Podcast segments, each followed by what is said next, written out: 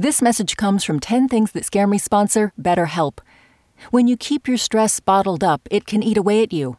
Therapy is a safe space to get things off your chest and to figure out how to make them better. Try BetterHelp Online Therapy, designed to be convenient, flexible, and suited to your schedule. Get it off your chest with BetterHelp at betterhelp.com slash 10 things today to get 10% off your first month. Listener supported. WNYC Studios.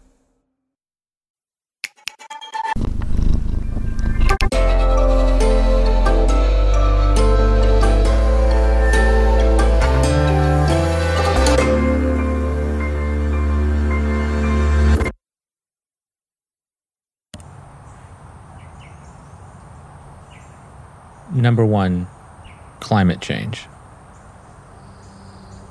Number two, the old house.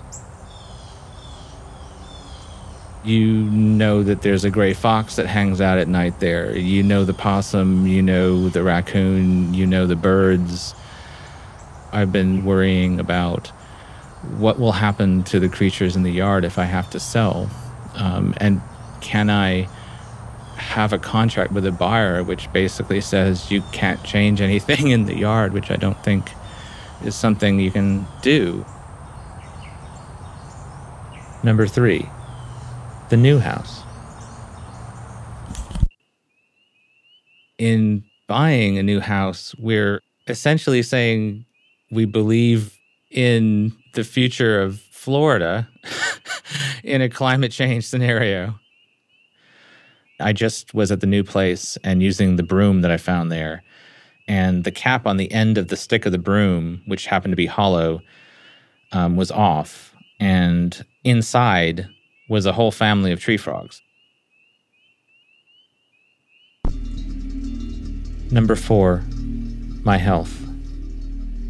Currently, my uniform is I have a a long sleeve sweatshirt and these dark gloves and then these dark pants and these dark shoes. And so I don't know if the neighbor thinks maybe it's a German nihilism exercise. Um, but basically, I go out there that way because anytime I don't, uh, you know, even things like wisteria sometimes, um, I can't be sure of how it's going to react with the stuff on my skin to begin with. Five, fascism.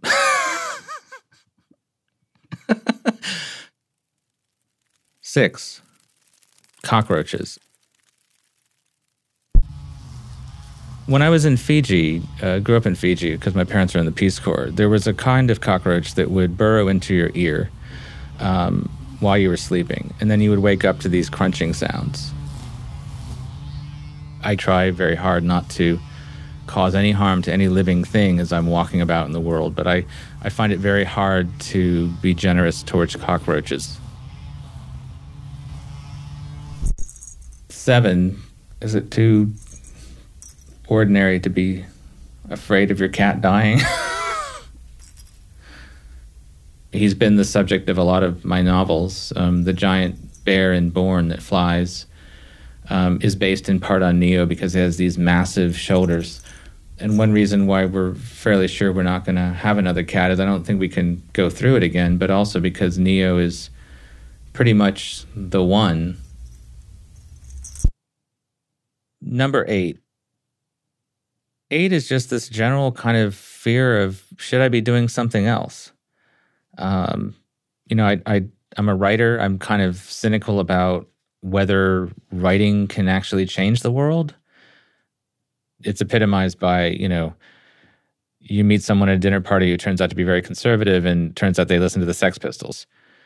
So clearly that didn't make any impact on their belief system. Number nine, um, showing new fiction to my wife, Ann. She's the one person who, if she hates it, it's going to just kind of destroy me. I guess related to that, there's this fear with 10 that you're just not good enough. You're just not good enough for what you're trying to do. My name is Jeff VanderMeer, and these are 10 things that scare me.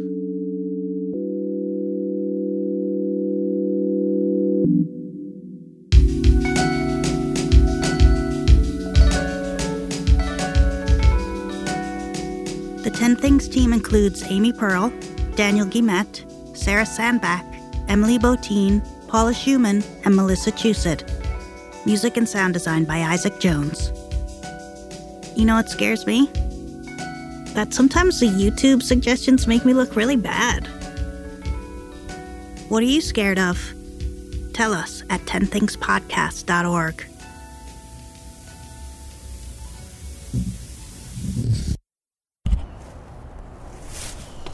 September 19th, mid afternoon, the resident Blue Jay gang who helps alert me to any cat or snake or hawk situation in the backyard.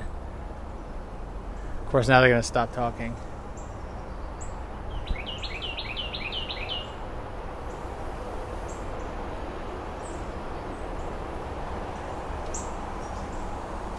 Oh, wow. Red belly woodpecker's coming down right in front of me to the bark butter. I don't think you're gonna get an audio on this, but he's really an amazing fellow.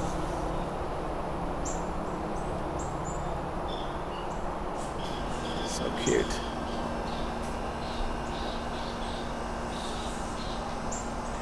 It's kind of ridiculous. I'm just standing right here, and just feet away, there's this woodpecker, a couple of Carolina wrens, a cardinal. They have no respect left for me, or something. Actually, I did learn from this book how you're supposed to walk when you're around birds to be non threatening, and I seem to have achieved that.